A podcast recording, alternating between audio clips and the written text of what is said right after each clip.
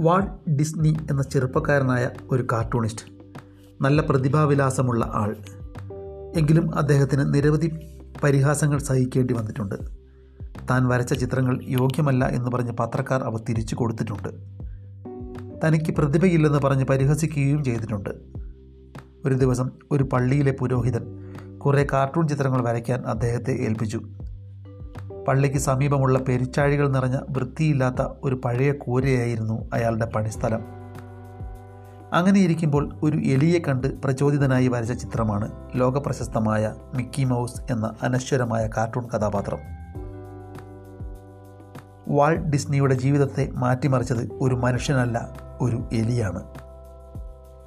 തൊട്ടു മുന്നിൽ കണ്ട നിസാരമായ സംഭവത്തിൽ ഒരു നീചമായ ജന്തുവിൽ പോലും തന്നെ അനശ്വരമാക്കാൻ കഴിയുന്ന എന്തോ ഉണ്ടെന്ന് കണ്ടെത്തിയാണ് വാൾ ഡിസ്നിയുടെ മഹത്വം. വിജയികളായവർ മഹത്തായ കാര്യങ്ങൾ ചെയ്യുകയല്ല ചെയ്യുന്നത്.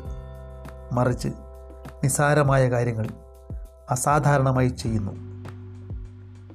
ഒരിക്കൽ കൂടി പറയാം വിജയികളായവർ മഹത്തായ കാര്യങ്ങൾ ചെയ്യുകയല്ല ചെയ്യുന്നത്. മറിച്ച് നിസാരമായ കാര്യങ്ങൾ അസാധാരണമായി ചെയ്യുന്നു.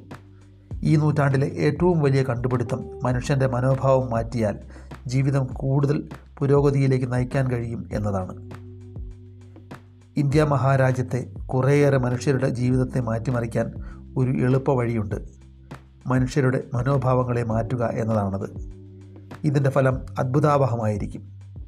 ഈ ലോകത്തിലെ ഏറ്റവും വലിയ അത്ഭുതം എന്താണ്? നിങ്ങളുടെ ചിന്തകളുടെ ആകത്തുകയാണ് നിങ്ങളുടെ ജീവിതം എന്നുള്ളതാണ്. അതെ നിങ്ങൾ ചിന്തിക്കുന്നത് പോലെ ആയിത്തീരുന്നു.